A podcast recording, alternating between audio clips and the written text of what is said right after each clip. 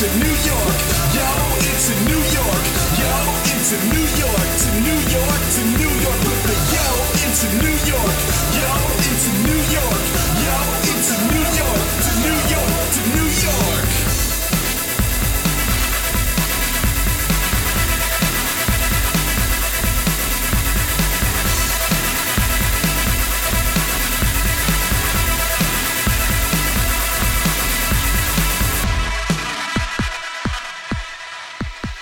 And welcome to Crash Chords Autographs. Today, Matt welcomes Faux Pas le Fae and Aurora North, together known as the Brides of Burlesque. Hailing from New York City, the duo's productions, dance routines, and burlesque performances have taken the cabaret tradition to a new place. Queer and trans-inspired burlesque, cirque, and world-class modern dance are brought together in provocative art. With the duo, Matt chats about their new monthly variety show at Bizarre Bushwick, D J'd by Matt himself. They also chat about how they got their start in performance in burlesque, their background in theater and dance, how they create new performances, and what goes into producing a variety show versus a burlesque show.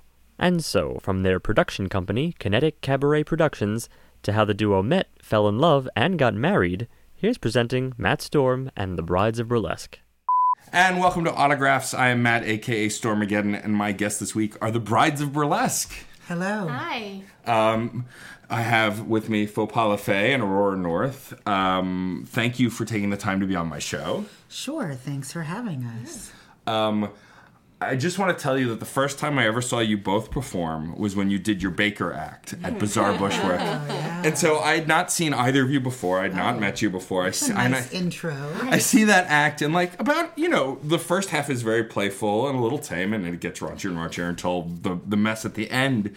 And I'm just watching the act going, oh, oh, oh. And it's it was just, it's so fun and so ridiculous. Um When you, I want to start talking with talking about your duets. When you make an act together, do you create it together as well? Does it start with one person's idea and then you build on it? Like, how does that come to be? Sometimes both. Um, it really depends on, it really just depends on the duet. Um, sometimes we'll both come up with the idea, and then our, our rehearsals are always collaborative that way. Mm-hmm. Um, or sometimes one of us will have an idea for a theme that we want to explore, and then we bounce ideas off of each other.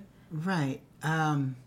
It, you know, like with any process, I think we have a process once we have a clear idea of what we're making that, that is maybe familiar to us together. Sometimes it's because we know, well, we don't like to make one-offs. We right. know that, that maybe there's some sort of topic or theme, so we sort of let that rattle, and one of us will get the, the seed of the idea. Mm-hmm. With that number you're speaking of, um, it literally started as I wanted, after... after Prince died, to do something to a Prince song. Right. But I didn't want to do what might be expected, like we were wearing You don't Prince want to be like a tribute. Or, yeah. And, well, well, I mean, we, you know, I've seen amazing Prince impersonators, and we just thought, what can we do?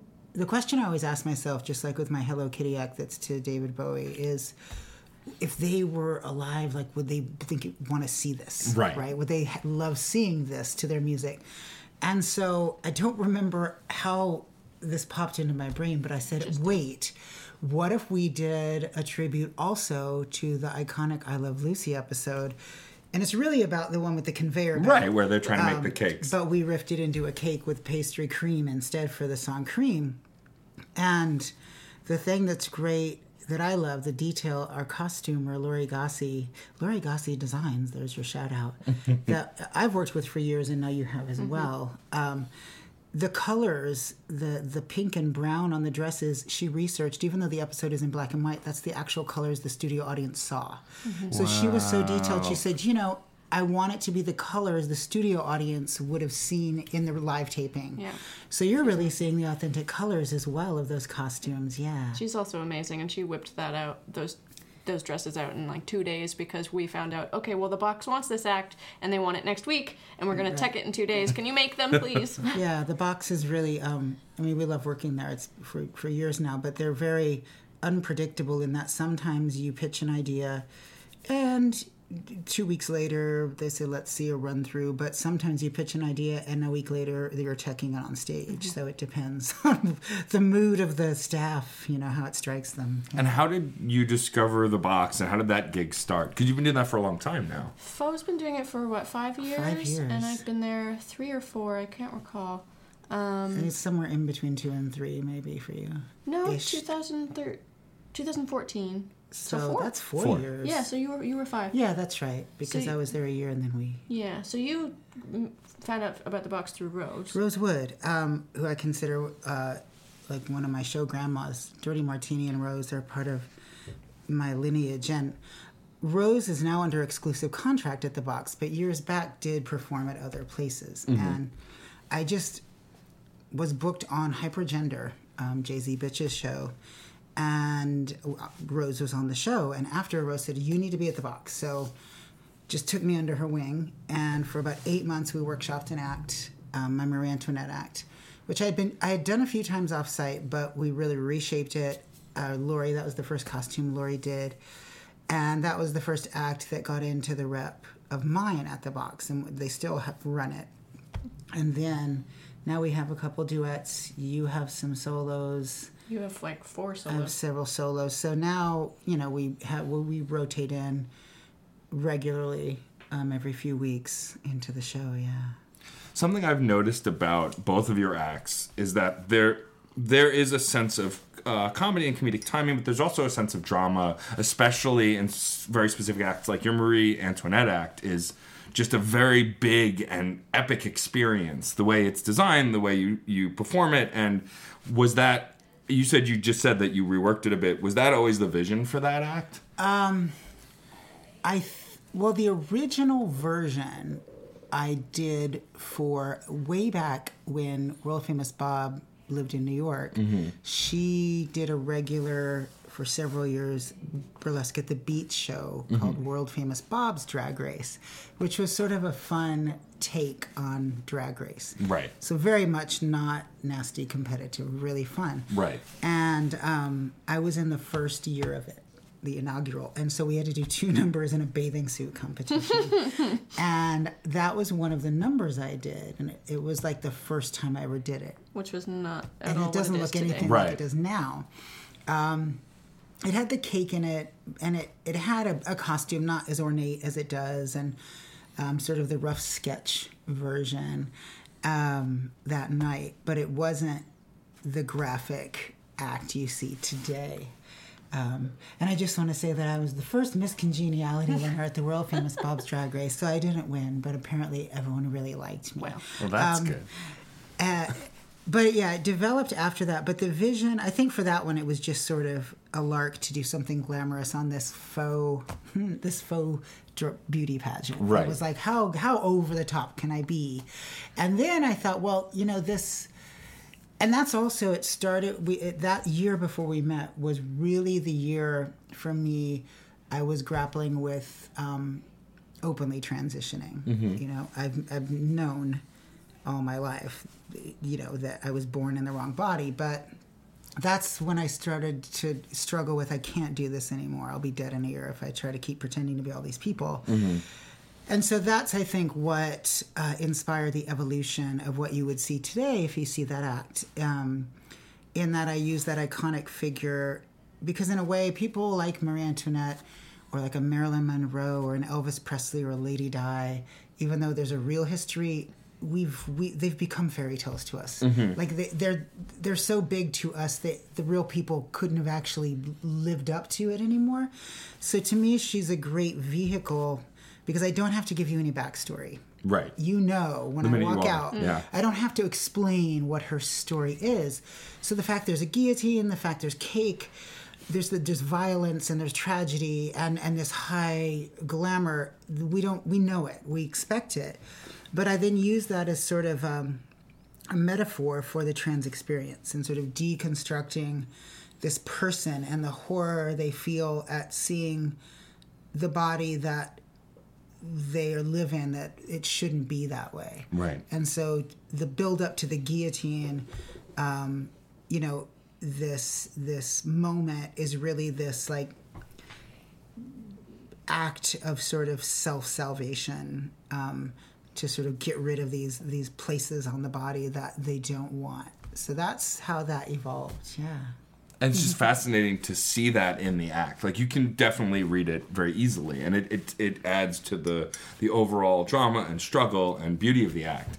Um, shifting to one of the more epic acts that I've seen you do, or and it's mostly epic to me because he's my favorite musician of all time, which is your Freddie Mercury act. Mm-hmm. Um, and that, for me, that act is dramatic and big because when you come out dressed as Freddie, you look and feel and act like Freddie. Is that something where you studied him for a long time and, like, got down his mannerisms and really, like, tuned into who he was? Yeah, I... So I grew up um, with my dad playing a lot of classic rock, like Queen and Pink Floyd and Led Zeppelin, uh, U two, The Police... And so I already was familiar with much of his um, music growing up. And um, for this piece, it came about because it was... Um, it was Cherry's... Miss Cherry Delight had Ouija. a Ouija board show mm-hmm. where she wanted real people who have since passed to come to life through the Ouija board and perform. Um, and this... You were frustrated. You're like, I don't know any dead people I want to play. This was the first solo that I made, wasn't it? Did we? Did was it before Canadian Girl? It was before Can. Was it? I don't remember. First or second solo. Right. So um, I really struggled with. Okay, well, how do I play this character? Um, how do I put it together where I am paying him the respect that he deserves as such this amazing musician, but also making it not just a straight. Uh, impersonation. Right. Um, so I did watch a lot of videos um, because that was one thing. While I heard his music growing up, I didn't really see a lot of concerts or videos footage. Right. Um, so I did study a lot of his music videos and the live, was it the Live Aids um, or Live Aid yeah. concert? Mm-hmm. Yeah. Um, so I, and that, and when I saw that look, I knew that's the final look that I want is that white, all white outfit. Um, But I thought, so yes, I'm going to to lip sync, and yes, I'm going to impersonate him, but what can the evolution be? So I just picked different songs that stood out to me mm-hmm. and tried to play out those music videos. So it opens with, um, well, Bohemian Rhapsody, he's not in a cloak. That just is to cover everything. Right. So you don't really see. But then goes into the look from I Want to Break Free, where he's in drag, and that's really fun for me to... play, to be a drag king, playing Freddie, playing, uh, dressing up in drag as a woman. Yeah. Um. So yeah, I just thought, okay, well, let's just take different looks and different of diff- of his different songs and play with those. It's, it's just for as someone, like I said, as someone who. Because I, I D J'd that show, the Ouija board show, um, and, you know, I saw you both do incredible acts that, that blew me away, but what was really great about all the performers in that show is everybody so truly pur- pervade and, and just embodied these these characters, these these larger-than-life mm-hmm. real people who have become fiction. And for me, as a Queen fan, I f- it was it's like it's the closest I ever feel like I'll be in the room with Freddie Mercury. Aww. I'll never get to see live. But um, but it was just a really cool experience. Thank you. Um, now, you, of course, operate now under the title The Brides of Burlesque. Obviously, yes. Before you met, you were not The Brides of Burlesque. Friends. So how did that... How did that evolve? How did you guys decide? A was did you decide on the moniker? Was it given to you? And like, how have you evolved that brand since? I think it started after, well, uh, obviously after we got married, but right. um, the weekend after our wedding, we flew to Denver to headline. We at, were headlining Fierce International Burlesque Festival. Queer, queer burlesque. Queer, festival. sorry. Mm-hmm. Fe- queer, fierce. What is it called? Fierce International Queer Burlesque Festival, I think. It's a long name. It's a long name. it's a. It's called Fierce, and it's an international burlesque festival that is um, queer-based. So, Viva, sorry that we're not saying the title of your festival exactly Viva right. Velez, the producer. But it floats cities. Yeah. It'll be in Toronto this year. It's a really awesome festival. But we, we were flying out to do that festival. And I think we decided it would be, like, we just thought of One on a Lark as a tagline. Uh-huh. Like, right. Well, gosh, we have our individual names. Let's. The, what? How should they introduce us? Faux and Aurora, the Brides of Burlesque. Because right. everyone and needs a tagline. So I think for so. a couple shows it was that. And then we were like, why don't we just be introduced as that so there's a difference between a, a soloist mm-hmm. act and us as it, like you have the Schlepp sisters, right, or for sure. you know, duet acts that are solos by themselves have a, a different name. Um, I don't think that happened though until recently. I don't think we started billing as that until last year's New mm-hmm. York Burlesque Festival. I think we officially did it at last year's New York Burlesque Festival because yeah. we actually asked them to change it. Yeah. We submitted the application as Faux and Aurora. Then we said, "Can you change that?" when we got in, and they mm-hmm. did. Oh, that's awesome! So we decided let's just make that an official duo title. Mm-hmm. Yeah. Well, it's funny that you mentioned like everybody needs a tagline because I do feel like. I mean, it depends on the host, and it depends on the show. Sometimes everyone remembers everybody's tagline. Sometimes yeah. they don't, you know, and everyone's fairly lax with it. But, like, uh, like Femme Appeal, you know, has a thousand right. taglines. And at this point, it's a gag. Yeah, that, yes. like, every time she's at We Burlesque, she comes, he gives her another another one or brings another one out of the vault. And so, yeah. you know, I always thought that was very funny about burlesque. And so, of course... But I hadn't, I didn't get to know you both until I knew you as the Brides of Burlesque, because I only met you within the last few years. And so to me, it seems like that's just been it forever. Like, you've always been that. And yeah. so it's it's cool to hear where that comes from. Um, so I'm very honored that you asked me to D J your new variety show. Yes. That Thank you. As of this release will have just happened, but there will be another one in April. Um, what was the uh, impetus to do... a variety show versus a burlesque show, because you've both, ho- you know, hosted and, and and performed in a ton of burlesque shows. What was the the reason why you wanted this specifically to be a variety show? It's, well, it's not our first show that we've produced. We've right. done a couple at Coney Island. Um, we did our Lesbo variety show at Club Cumming last fall, mm-hmm. um, and we decided to make it more of a variety show versus just a straight burlesque show because... of the artists that we are, like mm-hmm. we do more cirque and theater and with burlesque, mm-hmm. um, but we wanted a more diverse show. Not saying burlesque shows cannot be, but we wanted different kinds of um, performers.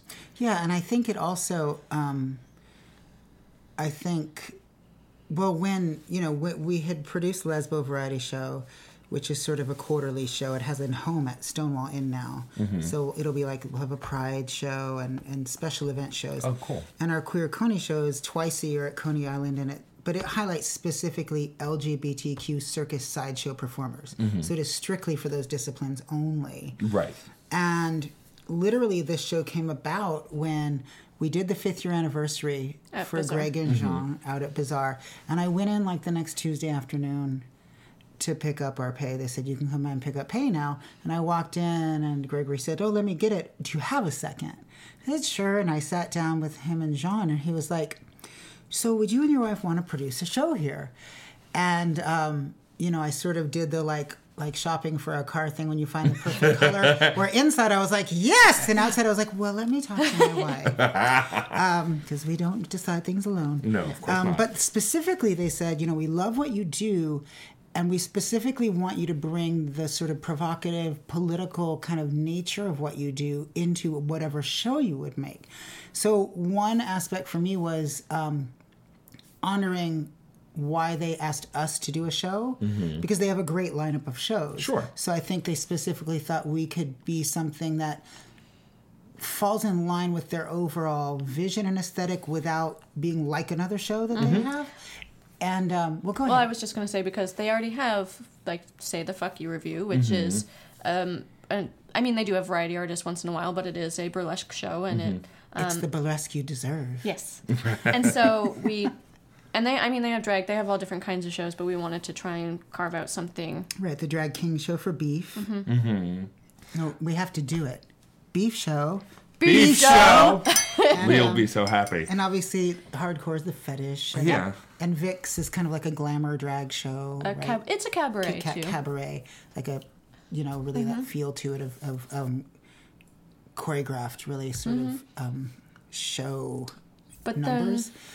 But we... I think for us, it was a matter of that respect, and also looking around the whole scene and like, well, what exists already? Right. Um, there are a lot of shows, whether they're long-running shows or new shows, so we didn't want to feel like we weren't um, professionally respecting things people were already doing. Sure. And sort of stepping on that. We also um, wanted to do something we felt did have like our personality in it. and kind of aesthetic. And so a variety show for us, I mean, I, I always sort of describe it as like if if I Love Lucy met Cirque du Soleil and got stuck in an elevator and then the door opened, that's kind of with our show. With a horror movie mixed in, right, too. With Italian right. horror film splashed mm-hmm. all over the damn thing. So that's sort of what Eat Me Variety Show is kind of like. Well, I'm very I'm very excited for it also because I've only very recently had the pleasure, um, Faux Pas, of seeing you host a bunch. And oh. to say that you're political is probably an understatement, and and that you speak your mind is also an understatement. Um, but like so very recently, um, we worked together for T Z Roosevelt, who I love, um, and you hosted her show, her Not My President show. And you're opening... It was my job to be political. That's it called was. That's Tit's why you, Story. It, it, it is called Tit's Story, which I love. She's been so wonderful. And for yes. someone who's not native in the city New Yorker, I'm so glad I get to work with her at least once a year. Yeah. But but that show, opening it with Spoonful, your version of Spoonful of Sugar, right. I want to know where that came from because... I mean, it was great, and you were wonderful, but clearly to sing about Trump and to sing about what's going on... Uh-huh.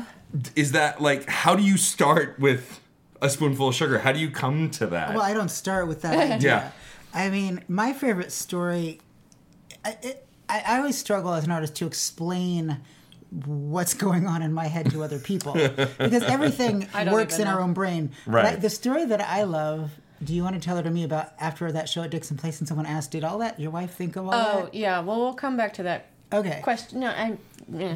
Do you want to say it now? Yeah, I'll say it really quick and then remember okay. what the yeah. question. Yes. What Storm again asked you. So, in addition to being burlesque cabaret circus performers, we also well, Faux runs a dance company that I am in. Mm-hmm. Um, You're co-director. And co-direct. You're co-director. Well, co-director, which um, means if I think of something that's crap, she says, "No, we're not doing it." Basically. um, Veto. I'm, I'm the editor. Yes. So. Uh, we had a season at Dixon Place last winter. We were artists in residence. Artists in residence, um, and we did um, Faux's take on Alice in Wonderland and Through the Looking Glass. Ooh, cool. Um, and someone came to see the show and was talking to us in the lobby after the after the show, uh, and was just gushing about the work. And she didn't know at the time that Faux and I were married. Mm-hmm. Um, didn't know we had any relationship other than choreographer and dancer. And said something about... They said... Did she think of all of that? Or did all that come out of her brain? Or something yeah, like something that? Something like that. And I said yes. And she said, I can't imagine what it's like to... You said, I have to live with that brain. I know. That's what you said. Basically. And it's a lot. I guess that really bizarre offshoot to come back to this question mm-hmm. about... I didn't wake up and go, I'm going to do Mary Poppins singing about Trump. Um, I, I, uh, I like to... Because when you host, I mean, I don't... generally like to do one of my full-blown numbers when I host because right. it's a lot mm-hmm. um, to do something with that either mess or prep. And then I feel like my job is really to, to serve the performers and the show and the producer, not to worry about an act right. that I'm going to do. But I like to do something. So I've taken to doing, you know, spoof songs or silly songs or something. Mm-hmm. And I was I I racked my brain for weeks trying to spoof like This Land Is Your Land sure. or some sort of folksy political song. And just every time I hated it. I just thought, this is so predictable. This is so, yeah, it's okay. It's like, it's the kind of laughter that it's like, thanks for that. And, you know, but I didn't really want to go there. And I, I was very frustrated. And I was just sitting on the train listening to Mary Poppins because we were making a Mary Poppins oh, duet. That's right. Awesome. And that came on and I was like, wait a minute, would that be, this is either one of those really awesome or really stupid ideas.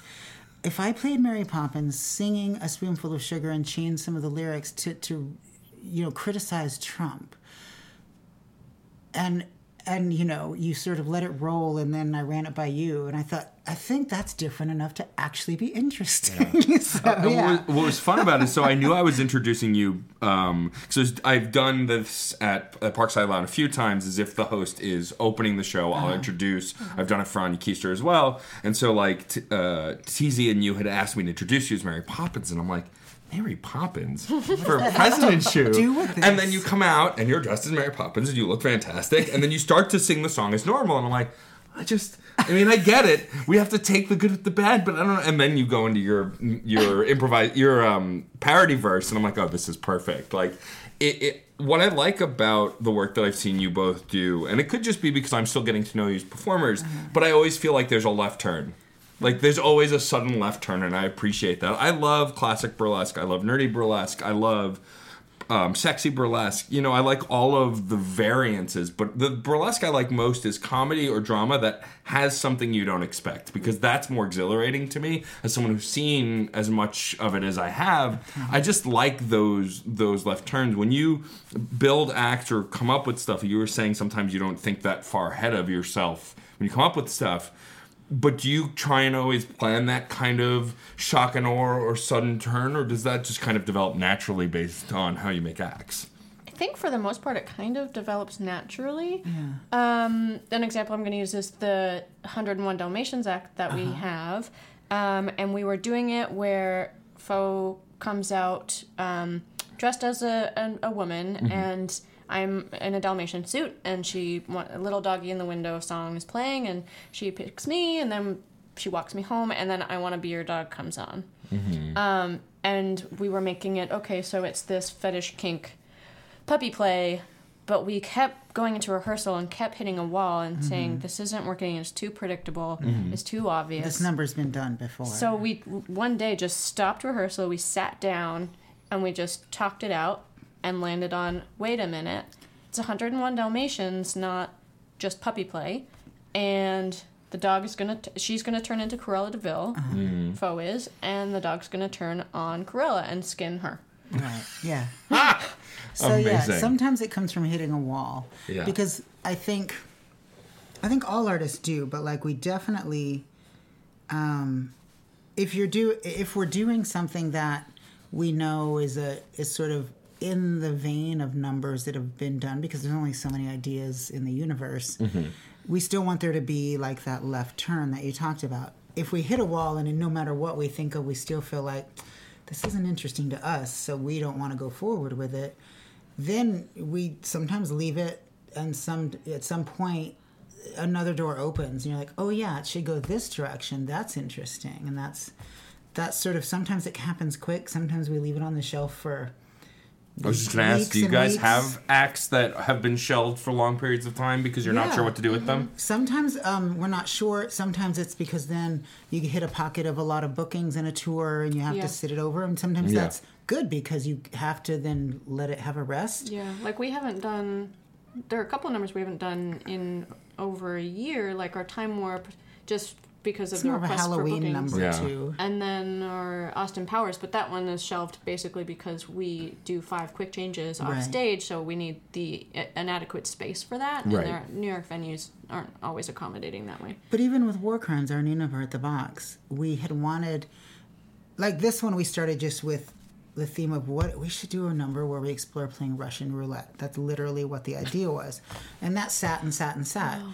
And then it was like, okay, well, let's start playing. And I found a song, and it was a tango, so we started playing with... Tango. Tango. And we made partnering, and then you were like, this doesn't work, and we left it, and we kept coming back to it. And then we, as we were working on it, I just got this random idea. And I said, you know, I don't think we should just be two women doing a tango, because why? Why are they playing Russian roulette? So it ended up that the number is two women from, like, nineteen thirties-ish, rival Eastern Bloc nations soldiers, and they can't admit, they can't disclose they're in love because they would be dishonorably discharged or imprisoned. Their families would probably lose everything. So they meet in a bar one last time to play Russian roulette because they'd rather say goodbye on their own terms and enact this death sentence in their own way. So then that gave the number a real point of view, and like mm-hmm. you don't question why we're doing it. Mm-hmm. You, it's really powerful. Um, people respond very strongly to it. Yeah, that's awesome to rework a narrative so completely like that. Mm-hmm. And that number, yeah, we let it sit and come back a lot. So it started with the idea of, wow, wouldn't it be cool to play Russian roulette? It just started it? with that. Right, sure. And then it was like, well, let's with tango music. I like mm-hmm. that music, which we still use that music. Mm-hmm. And then we did that for a while, and it was like, this just feels like a tango with a gun. Right. You know? It's right. just, yeah. I'm not going to lie, most of our, um, not necessarily seed ideas, but kind of our epiphany ideas mostly are you. Well, I would say the narrative. I'm a writer. I'm a yeah. writer. Okay. So I, I think I wouldn't even say the I wouldn't say the epiphany ideas. I wouldn't take all the uh, credit well, for that. I figured out the one oh one Dalmatians. Yeah, I, okay, I would well. say though once we have that idea, right, that this is it. That I usually write the storyline. I yeah. sit down and I write the number. Mm-hmm. But then you're great at in rehearsal. You'll you're very good about going, well, what about this happening instead? Once the number's written, so I think once one of us comes up with that. Aha! Mm-hmm. Then usually I'll write it out, mm-hmm. and I set here's here's here's the storyboard, here's the beats, and those might change or not. Yep. And then we go in, and it's it's all collaboration after that. Yeah. That's awesome. Do you guys help each other coming up with solo acts too? Mm-hmm. Definitely. All the time. Yeah. Yeah. Um, Is it like you come to each other going, ooh, ooh I have an idea, you should try this? And some, yes. Sometimes, and That's sometimes awesome. It's because we know we need one yeah. Yeah. for something where it's like, oh, I've done, I don't want to do this, th- I've done this solo enough times at this venue already or this show, right. I mm-hmm. need something new for them. And one of us will think, well, you should have we thought about this mm-hmm. or doing a number based on this, yeah. Mm-hmm. That's awesome. Sometimes it's easier because we know each other so well. And it's like you can hit a wall with your own yeah. bag of tricks and mm-hmm. feel like you're just regurgitating. And then the other person can say, well, what if you did it this way? Or what if it was this character doing it instead? Or, mm-hmm. you know, and it's fresh eyes to to throw yeah. that out there to you. Yeah. yeah. And I rely on you a lot as a soloist because while I do feel like I'm a creative person and I went to both undergrad and grad school for dance, I feel like I am more... My strengths lie more in performance and technique and execution versus choreography. Um, so I really appreciate our balance um, and relationship because she really steps in when I'm feeling stuck and frustrated. And if this one didn't run my... Um, phone and my computer and tell me where to be when, I'd be walking into a wall half the day and you'd never see any of this good stuff that we do. So she's our dance administrator. In fact, people know not even to message me if they need an answer within a day or two. Okay. They'll say, can you ask Faux to blah, blah, blah, blah, blah. I'll keep that in so, mind going forward so we as do, we continue we to work together. We have a very equitable, like, creative labor here. You, mm-hmm. You're the, the admin creative, like, you respond to all the... booking, producers, and that. I, I write blurbs. You I can write, write blurbs? the blurb, yeah. but I would not know where I'm supposed to be each week at all. I know. I mean, in this modern era for me, like if I don't put it in my calendar, it doesn't exist. If I don't put it in my phone, mm-hmm. and it's happened so many times where I've, now so my day job is I'm an executive assistant, and so I have wow. my boss's calendar, my calendar, my personal calendar, my wife's calendar. Oh my goodness. And so like if I have a doctor's appointment in my personal calendar, but I forget to put it in my work calendar, it doesn't exist. Okay. And then if the alarm doesn't go off, it's less. So oh, I yeah. totally, I totally understand that. um, I've gotten better with that stuff as now I'm doing a thousand shows. Um, I do have to say, though, as someone who's always admired your work before I knew you, it's really an honor to be able to work with you at this new show. Oh, we're and, honored and, to have you. And I'm excited to do do more and do them monthly. Um, but I want to come back now to burlesque and talk about... So, Aurora, you said you have a background in dance. Mm-hmm. Um, Faux Pas, do you have a background in theater as well? Did you go to school for that? I... I. It's a doozy. It's a long one. That's I all right. studied I on scholarship in. at the Pennsylvania Ballet School in Philadelphia ah. and Jazz Dance Chicago, um, Gus Giordano School in Chicago. I have an undergraduate degree. What did you want to say, I'm gonna darling? I'm going to pause you and start before My the wife Pennsylvania is school. Me. Well, you started out in... I started speech. out a poor child in... Stop uh, what, you, what, what am I forgetting? Speech. You started out in speech. Oh, I... As, okay. Back up.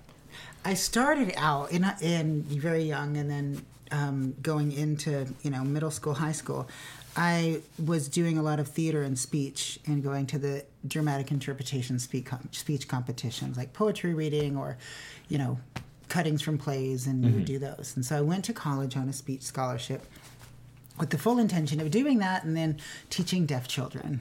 All right. That's that's that. what Doris Day, Mama Faye, was going to do with her life. Because when I was younger, Children of a Lesser God was a hit movie, and I just thought, I want to do that. I can uh, do that. I want to do that. And the first year I went, um, because just for audience at home, I will just assume right now you're like, who the hell is this woman? I'm a trans woman. So younger, I, I grew up in a military Christian home, and so I didn't come out younger. I mean, I knew who I was, but I was just sort of pretending to be a boy to survive. So even though I always wanted to take dance, I didn't even ask. So when I went to college on this speech and theater scholarship my freshman year, I signed up for a beginning ballet class. And after my freshman year, I went home and was in a silly summer stock musical. And then I went back and they said, oh, well, you have a lot of talent in this. Do you want a dance scholarship? So I switched to my major. Wow. And um, did that. So my undergraduate degree is in dance and kinesiology. And I have a master's degree in composition and kinesiology and anatomy. And subsequently I studied at Pennsylvania Ballet and Gusturiano. Um And I just, I was, uh, found that my body type wasn't conducive to, like, getting a job in big classical ballet companies. And no one ever smiles in those movies. um, so I, I started choreographing in grad school, and after I knew I, I liked making work. And I danced here in New York for Sean Curran's company, um, a wonderful company that still exists. I think he's actually the chair of N Y U Tisch now. Yeah. Oh, very cool. And, uh, but did Tisch the, dance. Did the... Tisch dance. Specifically. And um, did their first Joyce season with Sean, and I got to do the limited New York engagement of Ballet Projecage from France at the Joyce. They hired me to do that. So I did some nice things with other companies, but knew my heart was in making my own work. So we do have a dance um, aspect to what we do. And well, this is the second year, in, in terms of what we produce, the second year we've been invited to do the Bryant Park Dance Festival, Um, which they're free on Friday evenings out there. So the dance ensemble will perform in that. And then in July for our Eat Me, we'll do, that month we'll do a dance company takeover of our variety show. That's so awesome. It will be devoted to, you'll get to see the kind of choreography we do that show. So now, because of budget, we don't keep the, we used to try to keep the dance company going all the time. Mm-hmm. It's just a lot of mouths to feed. Mm. There's a six person company, so. Mm-hmm. So what we've done now is that this gives us an opportunity to ongoing do our duets and solos and then produce other beautiful artists within our variety show. But then probably once a year, bring the ensemble together for about a two month rehearsal period and then present them, um, you know, so you can still see that side of us. Yeah. That's awesome. And so how did burlesque come into both your lives? Where did that discovery come from? Because it sounds like you are on a straight trajectory to just do dance and, mm-hmm. and more dance. Mm-hmm. And so how did you guys both discover burlesque? I'll let you start since start. I came into it through you. So you give your okay. preamble. Um, well, I... It's just been like eight-ish years I've been doing that now. Mm-hmm. So... I had been already exploring um, in shows. I had gotten some shows in Philly Fringe and New York Fringe years ago and, and things like that, that in my mind were dance-based, and probably three-quarters were, but I'd started making these, I didn't know what to call them, solos for myself embedded right. in these shows. And I went to the old Slipper Room one night. I don't even know why a friend and I went. And, like, Tigger was on the show, and Darlinda, who's my burlesque mom now, mm. and Rose Wood was on the show, and these amazing people. And I sat there thinking, I almost do that. I almost already do that, sort of. And totally on a whim, I, t- I took a video of a solo that I had embedded in one of my friend's shows. That was This was pre, um, marriage equality in New York even, so mm-hmm. the show was about that. And I had this costume that became this huge tiered wedding cake and this whole elaborate costume. And looking back, it was probably a very silly little solo. But I, I sent that video in, and it got selected for New York Burlesque Festival. Oh, wow. And I was on the opening night. And then I was scared out of my mind because I thought, what have I done? I'm not ready to do this. I'm right. not, I don't know what I'm doing. And um, but it, it, it went okay. And and then from there, I got really hooked, and, and, and Tigger was very gracious and helped me a lot with advice. He's one of my favorite humans um, in the you world. You know, when I said, well, what do I do now? I don't know what I'm doing. And and he was really gracious and said, go to shows, meet people, volunteer to Go-Go and Kitten, and, you know, you're, you're, you're talented, so just keep studying and developing. Um, so, yeah. Um, so, and then, then, of course, Mama D adopted me. And, and so, um, but that was my entry point, yes. Yeah. Mm-hmm. So I came into through into burlesque through Faux Pas, through her dance company. So um, the year I graduated grad school, she was having auditions, and so I went twice because I didn't get in the first time. I was playing hard to get. Sure. Uh-huh. Mm-hmm. Um, and that was in the summer, so I had danced with your company all summer through the early fall and leading up to Halloween, um, because you were, of course, doing burlesque gigs as well. I would come in tired in rehearsal for the dancers and be like, oh, I was at the Box last night or something. I had no idea what you were talking about. um, so you had a Halloween booking with Gemini and Scorpio, yeah, and wanted to do a duet because you... I didn't really have a regular duet partner. I had mm-hmm. danced with several people, like in one-offs, mm-hmm. and they were more like contemporary dance-ish burlesques, kinda. Nothing right. like what you see us do now. Right. Mm-hmm. But I still was like, oh, well, it'd be nice to do a duet. Yeah. So yeah. I said, sure, that sounds fun. So we got together on weekends and rehearsed this act, which we still do today. It's it's had this crazy evolution. It's a though, lot different today. Because we started it pre-transition for Faux. Um, but we're also, it's a lot more developed, the act itself. Yes. Um, but so we did that show um, for Gemini and Scorpio, and I had a really great time. Again, I didn't really perceive what we were doing as burlesque because I didn't really know what burlesque was. Right. Um, and it was also coming from a dance perspective. And then, like I said, I really enjoyed myself, and we got a second Halloween booking that year. We did a New Year's Eve show, too. And we did a New Year's Eve show, and kind of through that point, we realized, one, that there was a spark there, and we wanted to explore that, and two, that I was re- actually getting really interested in this whole world. Um, and so we just kind of chugged along, and we worked on a second duet. Um, we started out pretty slow at first, making acts. And so you started as a duet partner first, yes, before going solo. Yes. That's really fascinating. And also you guys started partnering before you knew that you... Did you have any idea that you liked each other when you first started partnering? That kind of happened all quick it, at the yeah, same time. Yeah, like all it's at once. It's the very boring lesbian trajectory. We had a date, we moved in, you asked me to marry you, and now we have a dog and a cat. Excellent. So it's like a Norman Dykewell painting. Yeah. Well, what we, are the dog and cat's quick. names? Clark the Corgi Wawa. Sir Clark Ooh. of the Lower East Side. Don't don't remove his rank. Full name. Sir Clark of the Lower East Side and Princess Sophia of the Lower East Side. Yes. I had no idea you guys were living with royalty. Yes. That's amazing. Mm-hmm.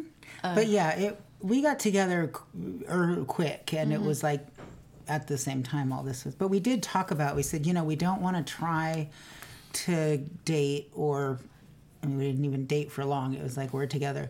But if we don't think, well, you never know. We don't think there's something real here. We don't just want to do a hookup. Right. So, you know, we didn't want it to just be a quickie thing.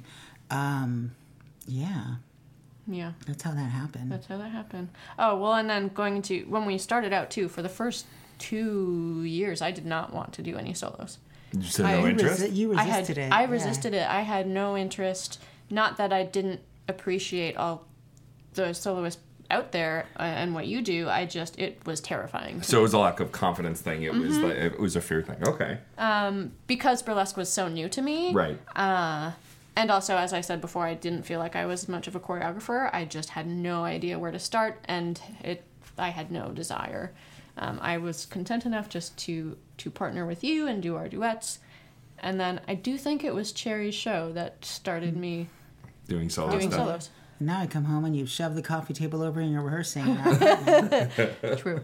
Well, I, I mean, I've learned, if burlesque has taught me anything, it's that you, it really is fake it till you make it. It's absolutely do first, think later. Because mm-hmm. that's how the DJing starting. I, I was, you know, just DJing a few shows. I wasn't even putting together my own playlists or even having the music sent to me. I was just showing up and pressing buttons, and mm. it evolved from there. Hosting, too. It was a troupe wanted me to host because they trusted me as a male M C. They said, we trust you backstage, we trust you as an M C, just do it. And, like, the whole night blindsided me. I don't remember anything I said. Everyone said I was great, yeah. but literally it was like I blacked out and woke up and the show was over. Right. Yep. Whereas now I'm super comfortable on stage. Yeah. And I think it's just, people in the arts you know, there is things and advice and stuff you can tell people, but I feel like the reality is you just have to do it. Yeah. Because the more you overthink it, the less likely you are to do it. Mm-hmm. Definitely. It's. De- I think all things, I mean, while while you, you can have your background and training, which are very valuable. And one thing I love about the art of burlesque is the diversity of backgrounds and people, mm-hmm. as opposed to other art forms where we are mainly dancers or mainly singers. You can have no formal theatrical training or some or a lot in things, or come from a business background, or I'm a painter, and you know, you find these people and it infuses their work, which mm-hmm. is really cool. But yeah, I, I mean, I have a public speaking background and I'm comfortable talking, but now, just like you've experienced, you know the animal of hosting a burlesque show. Right. Whereas the first time I'm like, announce what? what Talk I about say? What? Whereas now you know those are pretty much normal things. Uh-huh. You're basically more saying, where do you want that to happen? You're not going, you want me to do what? what, what do you, I don't know what that is, you know? Whereas now it's like, yeah, talk about the raffle, or yes, make that announcement about consent, or make yep. that announcement yeah. about this.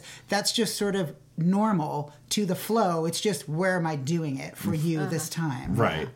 Totally. Then we get to do, well, for me, this is, the next level of fear and excitement is now for Eat Me, I'm going to co-host, co-host. And that is completely I'm very another for step that. For me that is mildly terrifying, but very exciting. You'll be awesome. We'll see.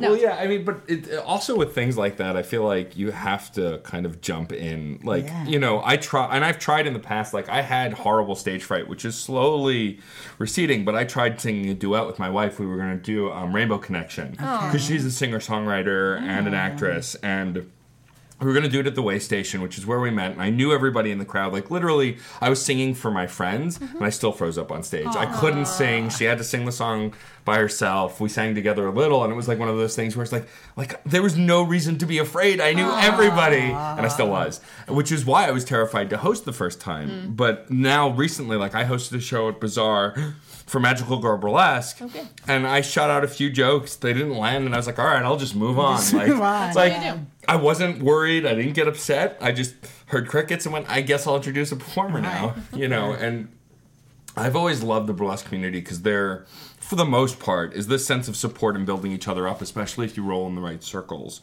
Mm. Um, and I don't know if this is the case for you, but I feel like for me, if I never met people like you and Victor Devon and uh, Femme Appeal, like, I wouldn't have the confidence to do what I do. You were talking about how you debuted at a festival and then started to learn. Was there, you know, what you mentioned that uh, Darlinda, just Darlinda helped like mold you and get started. Did that really give you your backbone to keep moving forward with the art? Or was it just you already had the drive and you just wanted to do it? Um, I think I've always had a drive to make art. Mm-hmm. I think what, where I thought there might be somewhere um, for me to be, to have this be the place that would be the best home, I think being someone who was on the cusp of, of coming out, even though I'd known all my life who I am, um, on the cusp of that, uh, and the things I wanted to express, there aren't a lot of live performance. Sure, film, sure, painting, other things. There aren't a lot of live performance forums that allow the room for the the things I was feeling I wanted to express, mm-hmm. whereas, and also have the audience not confused as to right. what's happening. Right, like they would um, be understanding and along for the ride. And I also think that, um, you know, there are, even in New York, anywhere, the space for women, and then women of color, and then trans women, however, whatever bottom feeder order you want to put that in, right. in the in the soup of the world, I do feel while there's still a struggle, and, and I'm not going to claim that anything's perfect. I know there's there's lots of things to still be talked about, even within our industry. Mm-hmm. I do think the chance for women, um, marginalized women, trans women, to have platform, power, directorship, at least I do see those opportunities happening more in this industry mm-hmm. than I do other performative art industries. Sure. Uh, not to negate any struggle or frustrations that exist, but when I think of my back, my background in dance, almost, I mean, dance is a female populated field. Most, you know, if you look, think about ballet and dance, but still most major directors and choreographers are men. Mm-hmm. Yep. How does that work out like that? You know, so when you think, it's changing a little in film, and but I mean, if you think about that, um, you know, you do have more shows produced and or hosted by women in burlesque mm-hmm. than other industries. And again, I'm not saying that that makes it all perfect and wonderful. So I think there was that. And then the inspiration, I, um, I mean, the, the funny thing about it was I, I was terrified. I got booked. Tigger helped me get this booking on a, a fundraiser that he couldn't do. And so I got booked. And I went in the dressing room and Darlinda was sitting there. And so I'm like sort of starstruck. Yeah, of course. And I just walked up and I was like, hi, you know who I am. But you're amazing. And I'm sure she doesn't even remember what I said. And I ran into her a couple more times and she said, you're really good. And I said to her, I just I got up the gumption. I said, will you adopt me? I, so I, I asked her to, and she said, sure. Mm-hmm. And because the things she did, and I think, too, knowing who I was, even though I, I hadn't formally told anybody, mm-hmm. I think I, I gravitated to Mama D because here was this woman doing this powerful, crazy shit, like literally pulling shit out of her body on stage and, and doing these things that I thought, okay, see, that's... That's what I, I need to aspire to do. Um, that's my aesthetic. I'm mm-hmm. not a classical mm-hmm. burlesque performer, and they're amazing. I'm not a nerdlesque performer. Oh, that's wh- so that's who I need to, right. to help me, and mm-hmm. t- I need to watch them and to talk to me because... So I think that's part of it, too, was I just felt an artistic... And I guess just like a, a sort of um, emotional connection to her. Yeah. I think that the thing that the, has been the best about the burlesque community is if you bond with someone and they get you, it's mm. really beneficial for everybody. Yeah. Like I... I started with Wasa Bosco, and I bonded really hard with Nasty Canasta, who I've become very great friends with. And she's one of those people that I always looked at in the community as, like, she's unbelievable and this, you know, this huge, you know, a movie star to me. Yeah, yeah. And then you spend time with her, and she, she makes fart jokes and likes Star Trek like anybody else. Yeah, sure. Yeah. And that was always super comforting to me. And then also...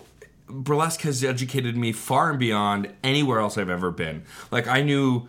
And I didn't live a sheltered life, but I, you know, I, I, I knew that I was bi, even though I didn't know I was bi, mm. and I didn't really always voice it. But then, like, I had no experience with anyone who is who was transgender at all growing up, or I probably did, but didn't really know I did. Sure. And so I've just learned so much, and like I didn't know about street harassment because, of course, I'm a white male growing up, straight presenting. So, like, what do I know from that personally? And I've gotten to learn so much from a huge variety of people that I found in no other community, only the burlesque community. And it, you're right, it, it's not perfect. It has its ups and downs.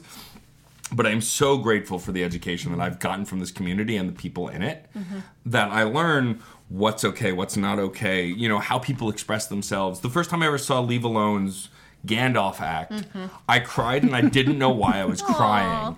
But I felt the transition and... Like, and then he talked about it afterwards, we were chatting, and he's like, yeah, this is this is about my transition. I love Lord of the Rings, and I'm a huge nerd, but this is a stage representation of my yeah. transition. I was like, of course it is. Mm-hmm. Like, and it makes so much sense now. Yeah. And so, like, even though I don't know what necessarily how to articulate everything I'm seeing, I'm learning a lot. Mm-hmm. Um, is there a really valuable... This this whole preamble was leading somewhere, I promise. Um, is there a really valuable lesson that you can point back to that you learned in burlesque or dance or theater that has informed kind of how, the performer you are now? Well, I'm sorry. That's going to sound good, honey, on the yeah. program. Yeah, there you You're go. You're welcome at home. Um, for, well, for me, this is not so much about the greater community, but for me as an individual is to not be afraid and mm-hmm. to put yourself out there and take risks and... Get, I sound like Miss Frizzle. Get messy, take, make a mistake, whatever her slogan is. Get messy, kids. Yeah. yeah. Um, that's been the biggest thing for me. It's really helped me come out of my shell and feel confident and strong and powerful as a woman and a, a, a creator in this industry. I think, um, I mean, there are many things, um, but I think something that of late that has really, I have felt is uh, all of us, but I can only speak for myself, we all, I'm sure, especially in the last year, mm-hmm. have felt a lot of pressure mm-hmm. from a lot of places, um, very real, and then some of it, I'm sure, are anxiety within the sea of stress. And I think something that, even though I was very aware of of my place in culture or my lack thereof, um, just a brief, like one member of my biological family even speaks to me, and that's very twice a year. Uh, they're trying, but you know. Um, and so that you know, there's adopted wonderful family in New York, but there's been a lot, and I, I'm not even going to try to explain or go into the dysphoria of, you know, transitioning, and there's the authentic joy, but then this real uh, surrealism of this person that all these people want to cling to that's not real. You, it's almost like all of that was a dream and you're dead, but these people are all still alive that you, you're dead to them. So it's a very surreal feeling to think like I'll never introduce or I'll never take my wife and show her where I went to high school. Right. Or any of these things. They, they happened, but they didn't really happen. Right. You know, it's a very strange life. And I think this year especially, as things crumble in terms of specific types of uh, um, policies directed at trans people, um, I've had to sort of let go of there being any tangible um, goal for myself of my position in the grander scheme of the world ever improving in my life, because that's probably not going to happen. So I ha- I live with this fear of, well, I have a, a muggle job now, but if something happened with that job, how employable am I? And what would I do? Like, I'm really on the bottom of the food chain as a forty-eight-year-old trans woman. That's really attractive in the job market. And all these other issues that that bombard you. And it can really, it can cause you to be so emotionally fatigued. And so what has really been this sort of um, moving thing to keep me going this last year is that uh, this this space, whether it be provided by invitation by Gregory and Jean or forging our own, we've sort of taken power for ourselves. And even if it's a little show in a little... you know, little awesome venue somewhere in Brooklyn, we aren't waiting for someone to say, mm-hmm. here's your opportunity. Yeah. And I also have this perspective of, sure, we'd all love more income and more um, respect and notoriety for what we do. But I, I also have this really um, profound uh, joy in just the act of the four minutes that mm-hmm. we're making contact on stage and contact with an audience, or that I have this mic and I'm trying to to have this fun and meaningful connection with the five or fifty or one hundred people that are there that night. Mm-hmm. And I it's allowed me the gift of being in the present moment mm-hmm. because that stuff's still outside that door. But when you walk in and pay your five bucks or your no money because you don't have money that night, or your ten bucks, and you sharing your beer with your friend because rent's due. Mm-hmm. We all, that's magical. That mm-hmm. moment in that space is magical, and that we have power over. So that's really what it has been for me, especially this year, is it the power we do have. Mm-hmm. While it's important to march and to protest and to fight the larger monster, the joy that we have in this thing that we do is our birthright. And together, we can't let that be taken. Mm-hmm. That that makes life, that's when life is a tragedy. When mm-hmm. even within um, the worst times, we don't find the things that belong to us and together celebrate them. Mm-hmm. So, yeah. That's beautiful. That was very profound. Mm. I appreciate that. You're welcome. um, but no, I agree. I think I also, as someone who is in his mid-thirties and wanted to be a D J his whole life, used to sit with his dad and play vinyls. I remember mid-thirties. That was so long Stop, ago. Stop, please. Get out of here. Um, but, you know, this idea that I'm now a working D J, I have my own equipment, I D J private events, is not a thing I ever thought I could accomplish in my lifetime. I... I thought that it just wasn't possible based on the way modern D Js looked mm-hmm. and the modern show, show showbiz landscape and the fact that I discovered burlesque and it taught me things that I'm now using in other places. And I think you're absolutely right. You have to hold on to that happiness because shit sucks out there, mm. frankly. And I'm someone who can blend in with the normal folk. And I don't... And what is normal? Anyway? I know. But it's like this thing where it's like, I know I have it easier, and I'm doing everything I can to help make things better for others, because that's all I can do, and listen. And it's funny, a friend of mine asked me the other day, he's like, why do you retweet stuff so much? Why don't you say anything yourself? I said, because there's way more artic- articulate people with firsthand experience that need to be heard, mm-hmm. not me. I don't, I don't need to. Mm-hmm. And that's why I've liked being behind the scenes in burlesque as well, and DJing and curating, because I love being a part of the support structure that lets these things happen, that make me happy and make other people happy. Um, my final question for you guys before we wrap up is, if you could offer one piece of advice, whether silly and short or long, whatever it is, what would you tell up-and-coming performers now who are trying to get their foothold in something? Mm-hmm. Do you want to answer that one? You can go. Oh, I don't. I have to think on it. I heard um, that as you talk. You right. can talk. It's uh-huh. fine. I mean, yeah, that's that's like a big question. I mean, there's so many practical things. Um, sure. I think, I think the thing I would say, because when I started, we talked about this a little bit back in the interview. You know, it wasn't, I guess, as common to say go take classes at New York School of Burlesque, sure. or there weren't those entry points.